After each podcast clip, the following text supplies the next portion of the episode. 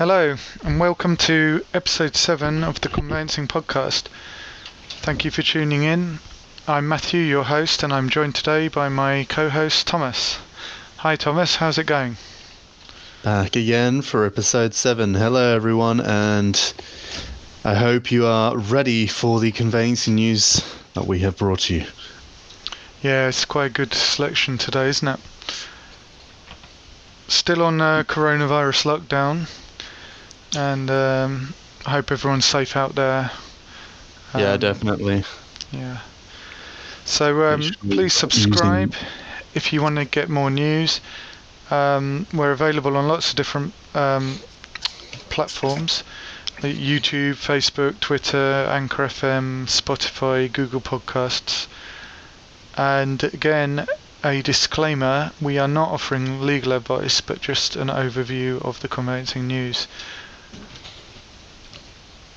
So, Tom, Uh, shall we Yeah, let's get into it. So, into it? starting off this week, we have the first article, which, like always, is from the Law Society Gazette.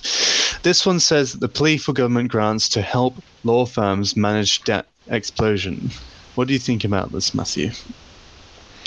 Yeah, I mean, it's quite topical considering this uh, coronavirus outbreak. Um, there'll be a lot of firms. I mean, this is specifically aimed at law firms. I guess uh, different industries may have other ways of um, covering themselves. But basically, this is uh, this guy, uh, Greg Powell of Powell Spencer and Partners is uh, calling out that for the government to um, provide grants for any firms that are struggling, that will well will be struggling at the end of the lockdown. Um, I don't know the exact numbers he's talking about here. So um, there's the furlough scheme, of course, where the government will cover 80% of an employee's salary. Um, but he's suggesting, yeah, the, the grant could be a percentage of the turnover of the business. I guess based on previous um, results. I don't know how easy it would be for law firms to kind of fake those results, but I guess it's Mm. all uh, in record uh, what they've submitted as tax returns, etc. I mean, it might not really be in their best uh, concern to fake them. I mean, it it was obvious this probably was going to happen. Some, uh, you know, plea for government grants. Um, I can, with all the debt that we've been covering at the moment, all the problems we've been seeing in these articles. Um, I think it might be a good idea for the government to start giving grants to certain law firms who have a really bad debt ex- uh, explosion. Um, I don't see the point of like lending people money uh, that has to be paid back later because it's just going to push Oh, the problem yeah. down the road. Exactly. In this case, I feel like a grant would be way better than a, a loan in uh, Yeah. in in terms of just how um, screwed up the situation is really for law firms at the moment. Uh, he's suggesting that um, the grants should be five percent of the turnover. Hmm. it says the law firms will have accumulated massive debts by the time they are allowed to uh, reopen their offices. Anyway, let's move on. I mean, that's it's quite obvious that people are going to be in debt, and um, you know, he's calling out for that. We just have to wait to see what happens. Yeah. Hopefully, it just doesn't get any worse. We've got a couple weeks, and hopefully things um, start calming down and everything can return back to normal. Hmm. Uh, this next article is also from the Law, Law Society Gazette, and it uh, says junior solicitor has been banned for lies about briefcase left on a train.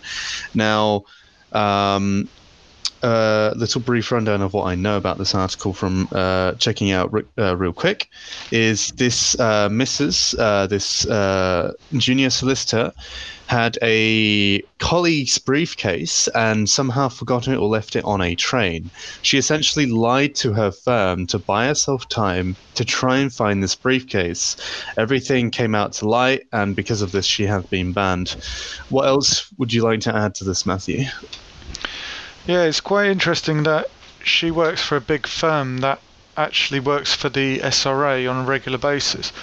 Like, uh, it's the firm is Capsticks from Birmingham, and um, SR, the SRA use them for their regulatory and litigation work. So, um, yeah, I, I don't know why she had the colleague's briefcase on the train. It wasn't even her briefcase and then she obviously because she's young and well she's a junior solicitor she's lied about it when asked which not really helped her and, No. uh, it's a bit of a shame that she's been struck off now Yeah, I mean, you know, as as Matthew just said, you know, she's younger. Uh, well, in theory, I do believe she's younger.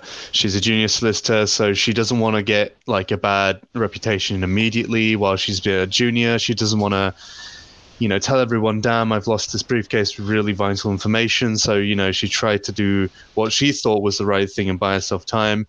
I mean, you know, being young, there's a, a larger margin of error Hmm. and I feel like being struck off immediately was kind of really harsh, even if the info was very uh, important. Maybe a ban for a year or something, but yeah it's funny the, the funny thing is that the SRA would have used Capsticks uh, during this investigation but be, but they couldn't because it would have been a conflict. So uh, they had to hire another firm Fieldfisher and it uh, charged them a £380 hourly rate. Oh my god. and um, this bit about her personal like struggle um, she said it was her darkest hour. She barely ate slept or showered at that time. She's been haunted by it Hmm. i mean how important can information be you know if you lose a briefcase you know someone could like read the documents would they necessarily know what they were i mean Yeah, exactly. That's the thing. they'd have to give them to somebody who knew what they were before it would even matter, you know. I mean, it's an error. It's it's something that could happen. That probably does happen at least once a week. Maybe some important document is deleted on a computer, lost physically or digitally, and you know that person is probably to blame. But you can't strike someone off, especially when she's a junior and she's probably been studying and she's been, you know, cramming all this information in her brain, doing all these tests and these projects, these assignments that she's had to do. She's finally gotten out in the field, and then she's immediately been struck off. I could, I could, you know, I can see why she's probably uh, a bit of a mess at the moment if she is one. You know, if she Mm. she's she's sad or she's you know annoyed. It's it's it's clear why. I feel like being struck off was not very very good. It says that she now earns nine pounds an hour in a temporary call centre job, and um, she's being pu- like because the SRA had to pay so much in costs, she's being punished for it. Um, I don't know how much she was earning before. I guess it was more than nine pound an hour. Hmm. but it's kind of the SRA has spent a massive amount of money on this, and maybe like if they just used a more reasonably priced lawyer, uh, she wouldn't have been punished so badly. Still, I believe this is all very extreme. These these documents must have been very important for all of this to have had to happen. Really, no? Like this is this seems like it's very important information, vital information that maybe could put the SRA or something out of uh, out of commission. I don't know because it's it's so weird. It I seems can't like even it- imagine what it could be. yeah, like it's it's crazy to see what they're like, how they're treating the situation, and how she's the one to blame and everything. It's pretty crazy. So But it's either strange way, to put a junior solicitor in that kind of a position to be to have documents that are so important. yeah, That's what another thing I was going to say. If she's a junior solicitor, whatever colleague put her in the position to take care of them, they should be the one at fault, in my opinion, not her. Unless they were also a junior. In that case, I guess you know, it would we would probably be saying the same stuff. Yeah. Either way, moving on. This next one's from Legal Cheek. So um, I think we've already talked about Legal Cheek in the past. This article is about the coronavirus, and it's uh, about the ex Clifford Chance boss, who has stated that the coronavirus has got nothing on the 2008 financial crisis. Matthew. Yeah. Yeah, he's basically saying it's Tony Williams, the uh, ex-boss of Clifford Chance, which is a big firm, I think, and uh, he's saying that the financial crisis back in 2008 um, was much worse than what we're facing now. So, I mean, if you made it through that, it could give you hope that um, this is going to be easier. And what he's saying is that um, back then there was a sort of money supply problem, whereas right now we're not. You know, it says there was a massive liquidity crisis, and the banks weren't lending each other money. So, and we don't currently have that. So there's no reason for the the economy to grind to a halt. Mm. Yeah, it seems. Um, I guess it seems up to a certain extent. It seems to like a reasonable statement, but you can't just compare one thing to another thing. Like the 2008 financial crisis was a proper financial crisis, while this is having its different certain effects on the economy, and it's having its own effects on the you know the uh, property uh, market and everything. Like it's it, they're the two they're two different things, and they affect uh, the market and the economy in different ways. I, I believe at least. So I see the property market possibly being affected way more at the moment, at least. But I don't know much about the 2008 financial crisis either way, except that it was quite bad. Yeah, the thing is that in terms of conveyancing, I think it's volatility is good because if people are buying and selling houses, like that's good for conveyancers, uh, whether it be bad times or good times, like as long as there's volatility. Like the yeah, the problem is if it stagnates the market, which it kind of had been, like this may actually shake the market up.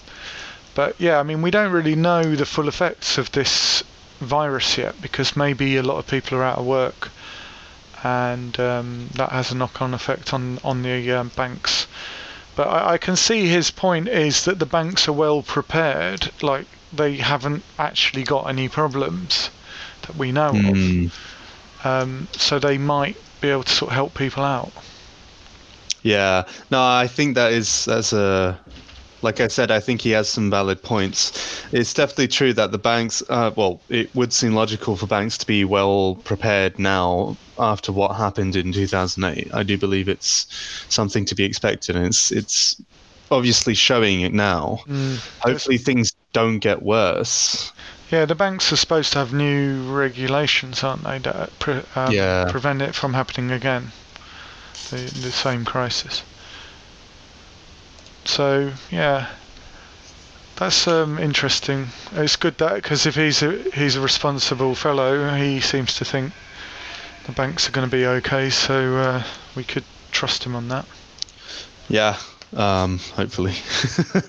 so this next one's from Legal Features, uh, Futures, not Features, and uh, it says that an accountant uh, was severely reprimanded over an SRA report. Yeah, it's um, the way this article's written. It's quite hard to kind of break into it to figure it out. We we ran through it earlier. Yeah. Um, it it actually dates back this to um, September 2015.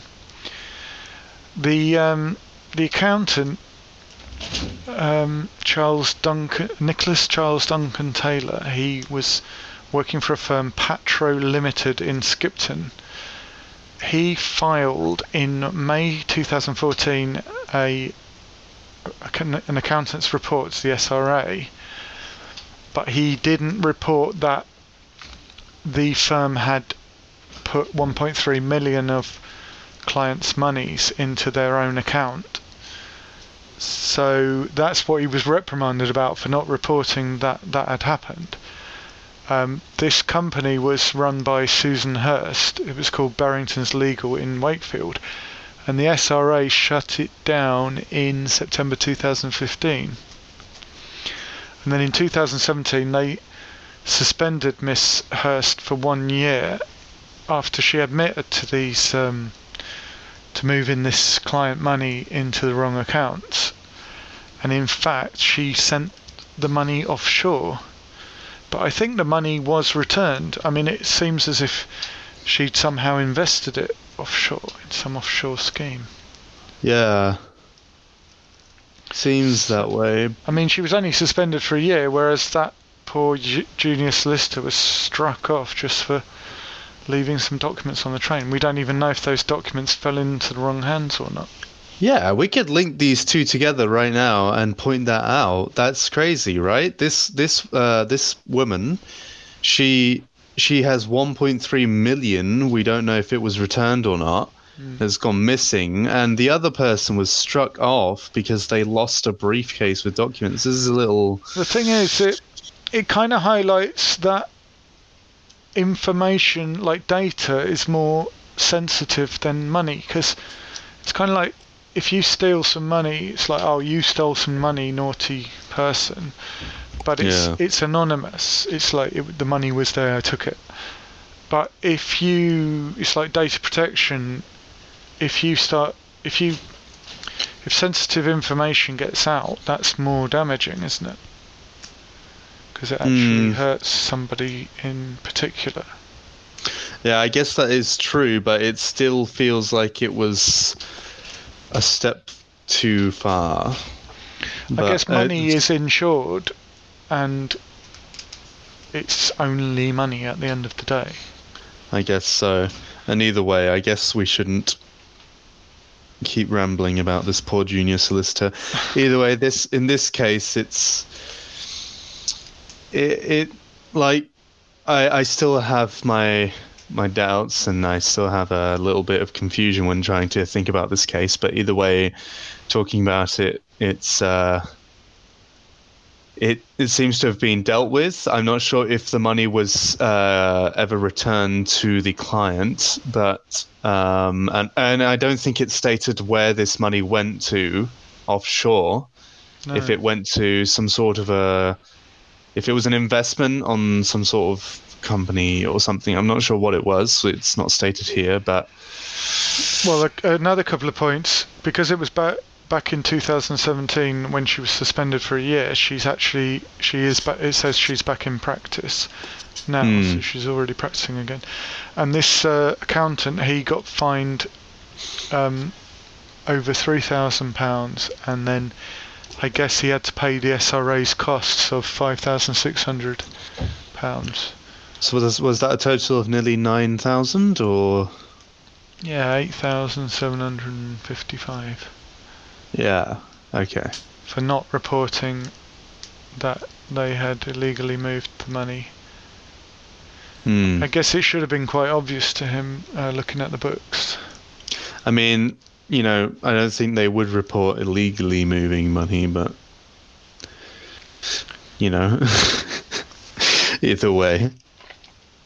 Moving on, this next article is from the BBC. So this one says um, RBS says revamped loan scheme will make a big difference. The RBS being the Royal Bank of Scotland. So, um, what are your thoughts on this new loan scheme, Matthew? Yeah, the um, RBS, I think they're still publicly owned after, since the banking crisis. The government bailed them out.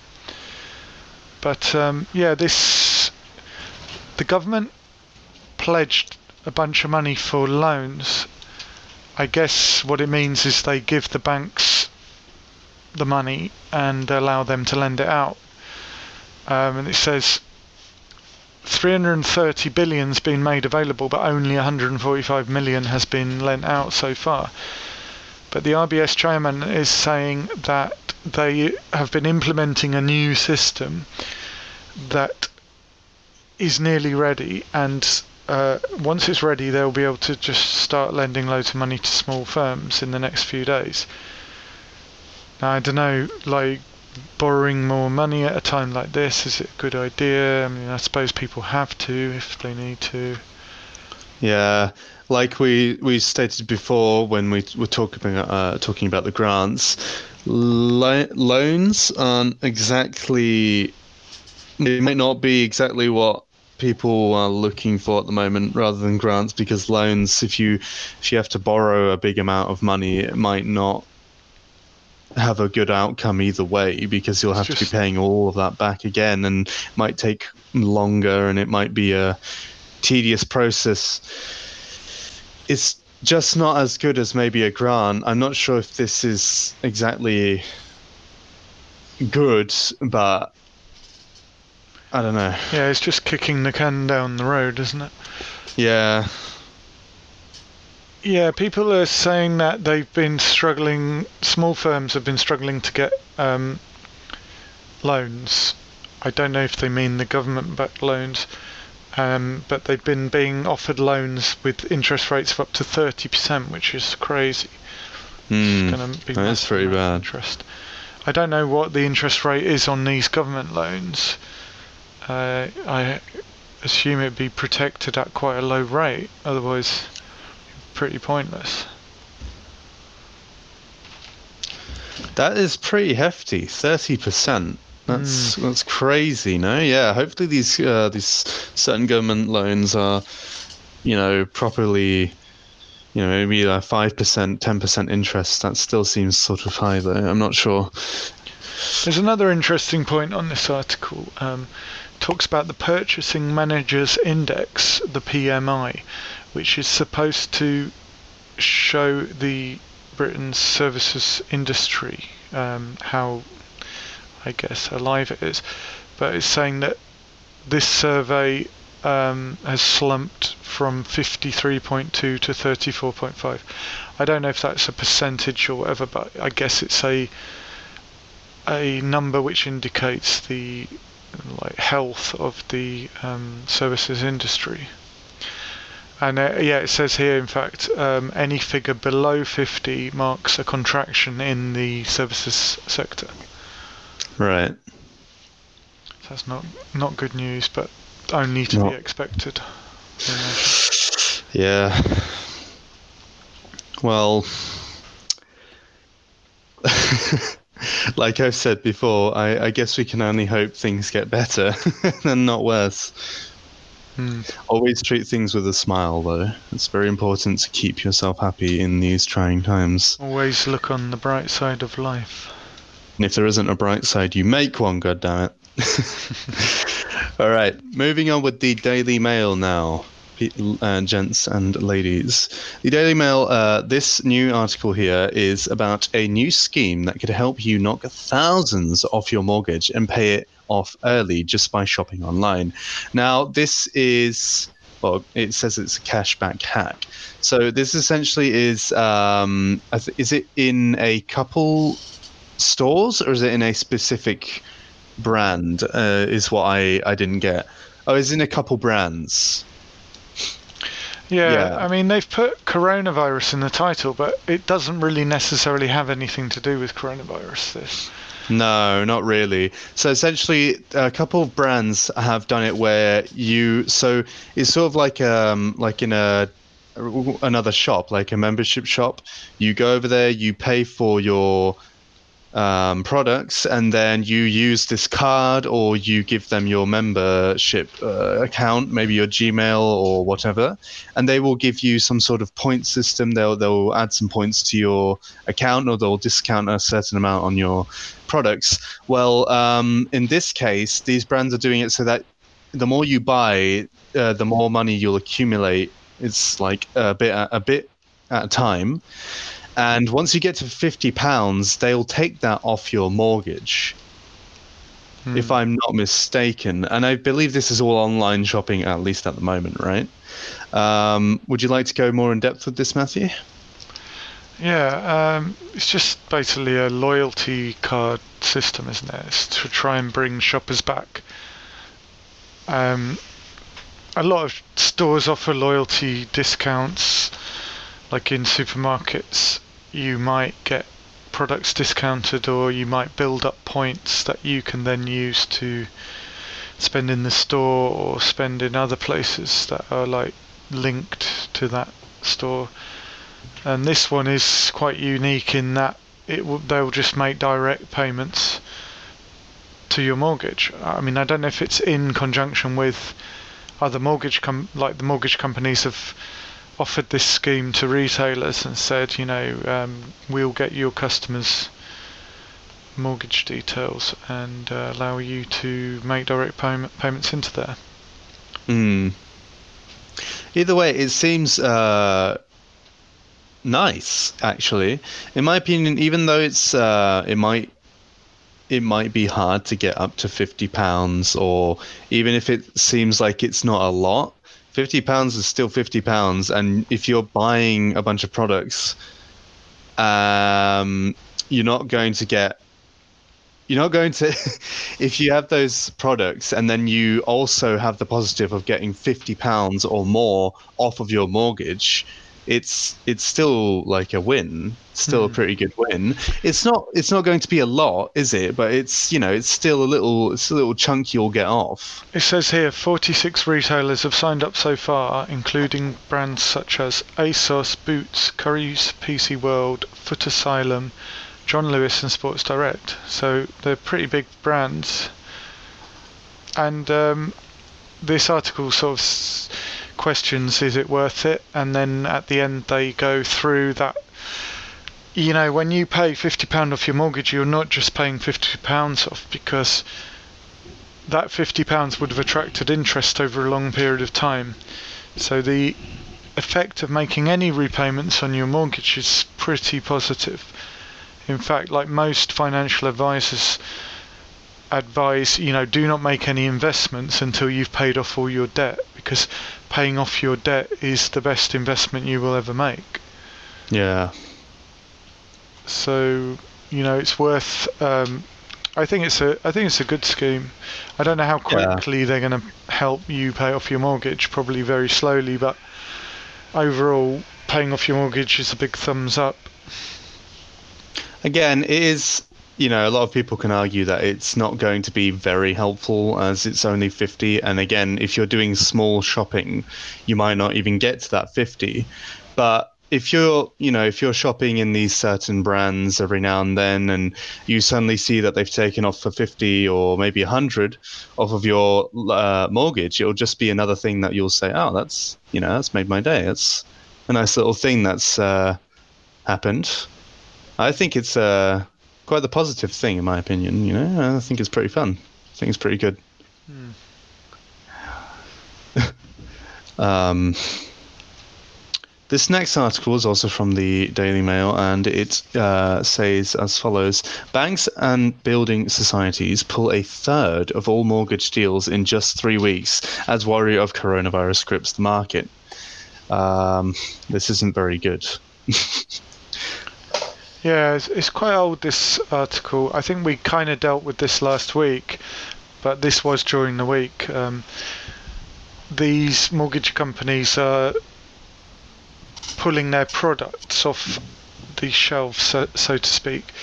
Um, we already covered that they were requiring higher deposits. So this analysis by the Daily Mail looks at the products that they've pulled and it seems that they've pulled all the products where which had small deposits.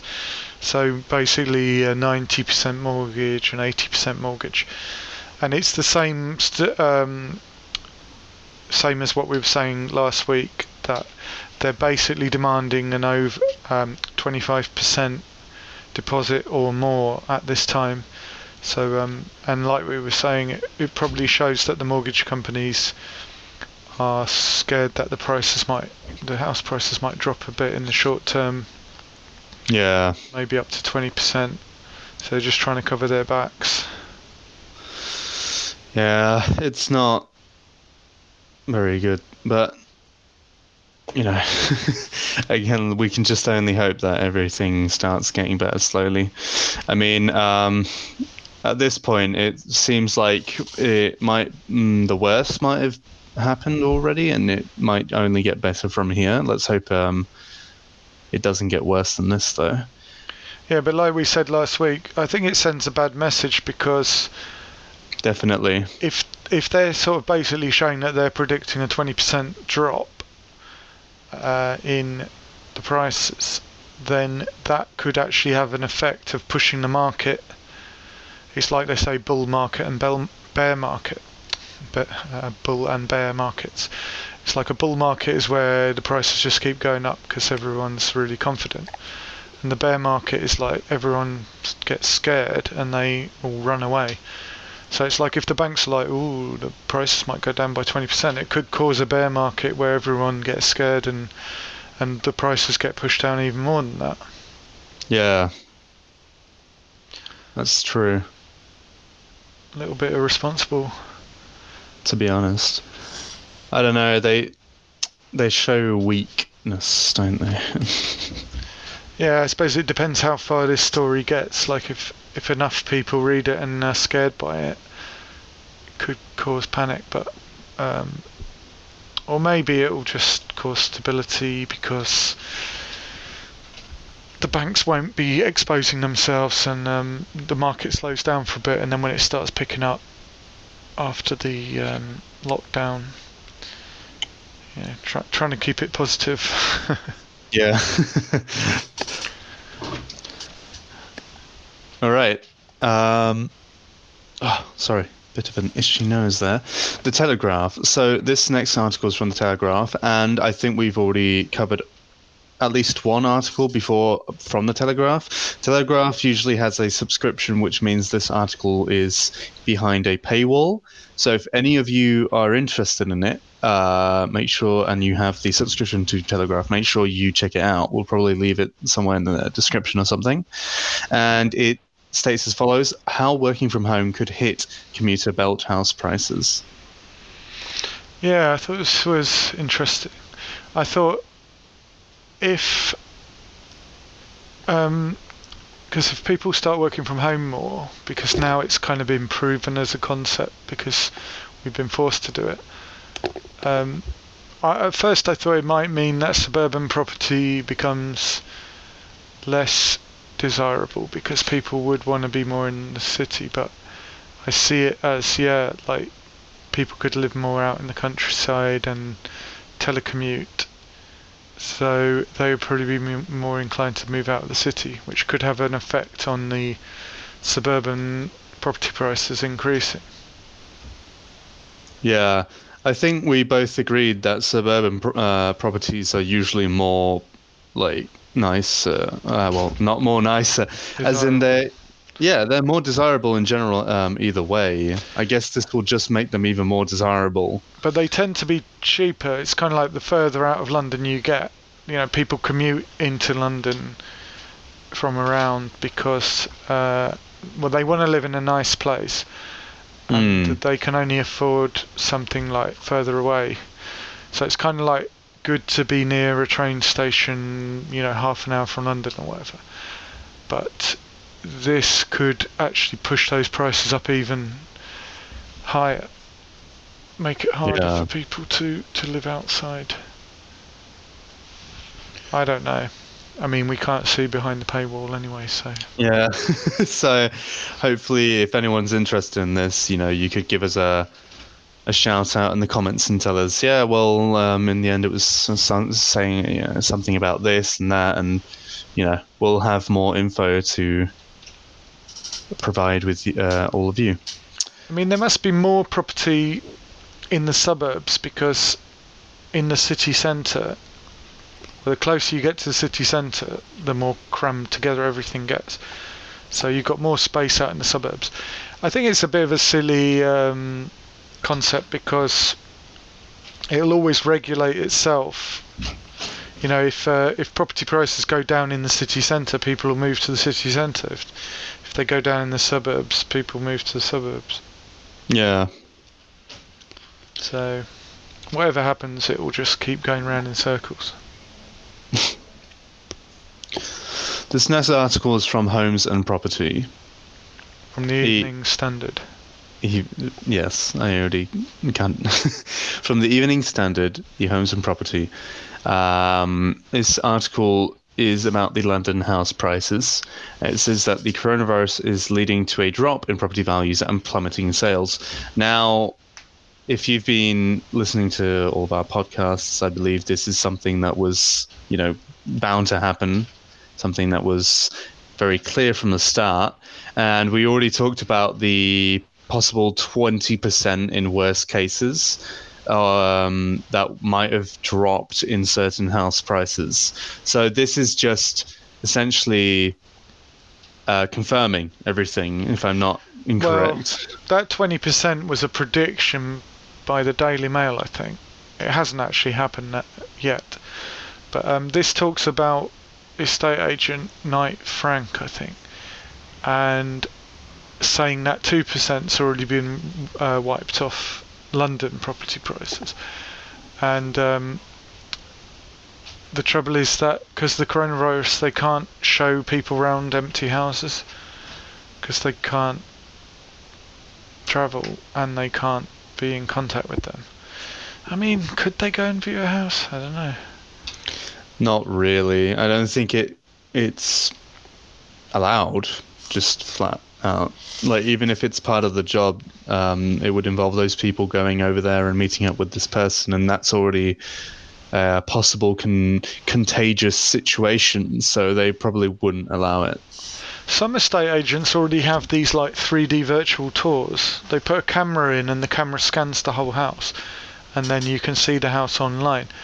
I wonder Yeah. if they've got that system, they can carry on making sales during the lockdown. Oh, that's great. So what do what do Knight Frank think will happen to the house prices next year? They think it's going to bounce back pretty quickly. I mean, it would be. I think it wouldn't be very hard for because I mean, um, I guess images can't display everything, but maybe if um, uh, you know, conveyancing firms decided to all, you know, try and get as many methods as they could, because maybe it's harder and maybe more expensive to scan the house. These are but if it was agents, possible- not, not conveyancing. No. Oh, sorry. yeah, estate agents. Uh, I got wound up in the other thing. So, um, if these estate agents uh, try to improvise, it's probably um, you know still very simple to just record, make a recording of the entire house, then make photos of every you know wrinkling uh, little corner, shelf, and then they'd have a wide uh, variety of images and um, No, I've seen these things. They put on, they have it on a tripod and it takes like a 360 degree image and it's all sewn together in the computer and you can actually like see the whole house completely like Oh, rendered, wow. rendered in 3D. Yeah, like I just said though, it might. I'm not sure if it's an extra expense or if it's harder, but you know, still. Yeah, I mean, is, always it, ways that kind of do it. technology? It could pay for itself if we live in a world of reduced like interaction with each other. Yeah, definitely. Because a guy could go and set up one of those with a mask and gloves to scan the house during lockdown. Eh, no?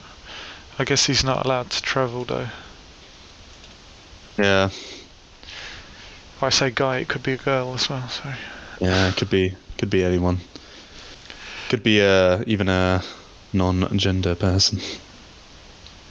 Yeah. And finishing off the week, the day, the podcast, we have, uh, like always, Matthew, a hand uh, selected country life property.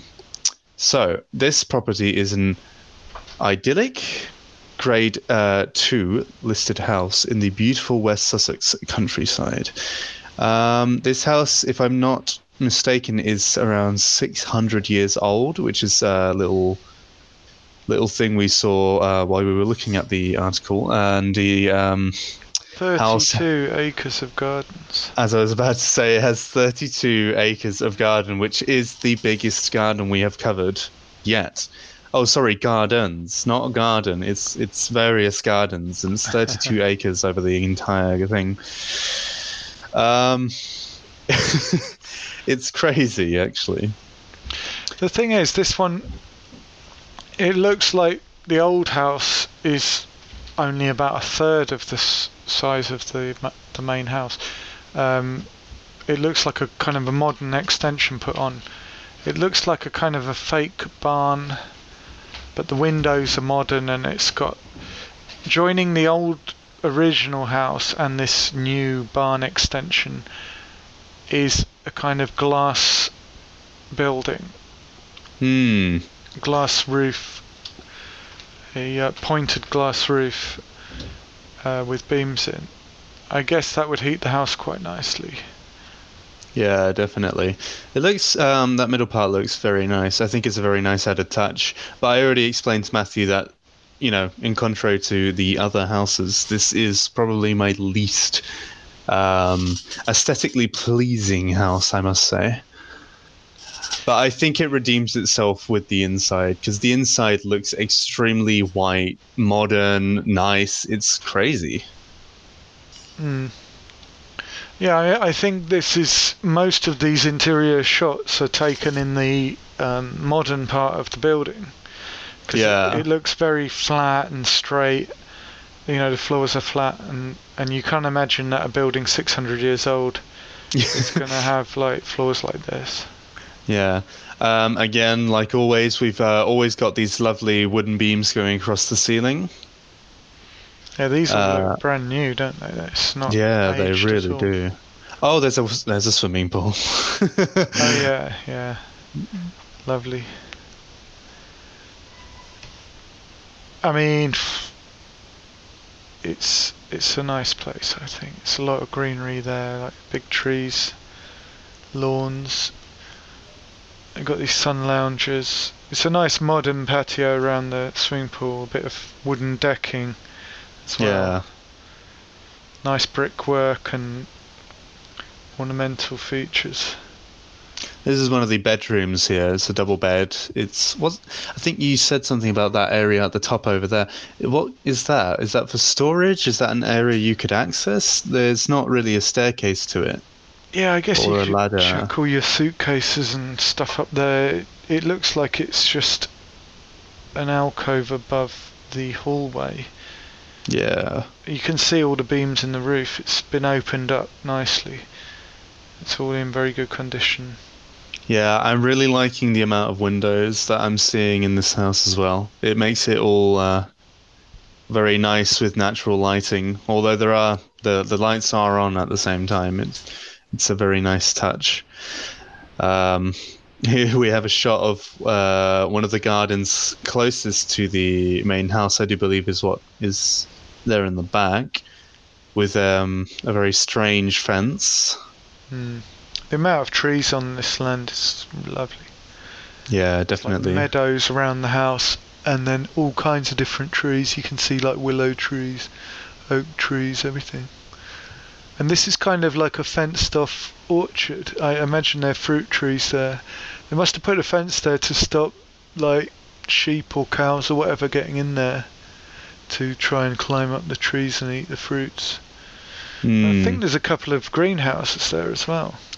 Yeah, I think you can see a bit of one coming up from behind that tree there. They always put the price right at the end of the article, so we have a heart attack when we find out how much it is. Place your bets now, ladies and gentlemen. Will this be the most expensive house we have checked out yet or not? Hmm. It says it's next door to the Golf and Country Club. It's Slinfold Golf and Country Club, and it's also next to the Slinfold Cricket Club. So you could pop and play golf and then go and watch a bit of cricket. Yeah. It says outbuildings have been converted to provide a games room, stables, an office, garaging, and storage. What do you think of this kitchen here? Is that a big flat screen on on the wall there? It is, isn't it? It is, yeah. Because there's no cooking or anything uh, going on on that desk over there. Yeah, it's that- like very uh, modern kitchen, and there's a big island in the middle with some stools, Yeah. all facing towards a big flat screen TV. Got like um, downlighting uh, spotlights on the in the ceiling, They've got the uh, one of these really big stoves. like an Aga. No? Yeah, an Aga. Yeah, you've got to have an Aga. Definitely in one of these houses. And this shot from the outside shows the other side of the property. You can see Oh, the that's big the, uh, original chimney stack, all the wood, a pile of wood there that you can burn in your. Oh, they've got a massive a bunch of wood there. That's that's nice. Is that does that come with the price? There's a well next to the. Must be the original well. oh yeah. I wonder if they pump up That's their own water nice. or they're just connected to the normal supply. Yeah, no idea. You can see the other side of that sort of glass structure from here as well. That glass pillory structure. Yeah, it's like the same on both sides, isn't it? It's glass. Yeah. around. That looks they've got really a big nice. like pond and a, like a river running in, and to get to the gardens, you kind of walk over this stone bridge. Yeah, I bet this pond doesn't have any fish though, like that one we looked at. It's full of weeds, isn't it? Well, um, Yeah. reeds or however you. Pond plants. Yeah. So here we go. It's um, available from Strutt and Parker estate agents, like the one we had last week. Yeah, At, at 2.5 million pounds. yeah. I think we've covered one that was 3 million. I'm not entirely sure. It's not even like a big earn. You know, the house we had last time, it had two rental properties and it had um, fishing lakes that you could imagine you could make quite a lot of money out of it. But this Hmm. one seems, you know, I mean, it's for a, a nature lover, I think, because it, it's just beautiful um, grounds. You know, I guess you could sell like shooting. It's probably like some um, animals in the woods. Hmm. Now that I think about it, I, I think 2.5 million is probably pretty reasonable for 32 acres of gardens and this massive house. Hmm. Maybe there's a lot to be done though, because it is 600 years old, or at least the main houses. How many bedrooms? So I don't think it. it- Doesn't say, does it? No, I don't think it actually says how many bedrooms there are, and we've only seen a shot of one of them, which might be in the newer building. Oh, it says gardens, paddocks, woods, and parkland, and it also mentions stables. So maybe you can make money from like having horses, like Yeah. um, breeding horses. I mean, they are 32 acres of gardens, so you could probably um, possibly build on one of them, build on one of these plots of land, and possibly make a something that has to do with I don't know, maybe horse racing, Hmm. horse shows. Yeah, That's also another idea. no population around there. Yeah, Sussex, it says. but I bet a lot of rich people would love to drive over there to show off their lovely horses. Yeah. anyway, we've been rambling on about that place for a while. School Park Farm. And um, yeah, I hope you enjoyed this uh, last latest episode, episode seven. Um, thank you very much for tuning in. We really appreciate it, and um, we hope you drop us a comment on one of those various platforms that I mentioned at the beginning. Maybe you, YouTube is the best place to leave comments, really. Um, and um, yeah, thanks for tuning in. Yeah, um, don't forget to subscribe on YouTube. Follow us on all our other platforms to be able to listen to us. Um, for you listeners out there, sorry if we don't describe the house very well, but you'll have to bear with us. Um, again, we both hope you're all doing extremely well in these trying times, and we hope that things are looking up for all of us. With that, I guess we conclude this podcast. Uh, we'll all see you next week. Yeah, thanks very much. Bye. Bye.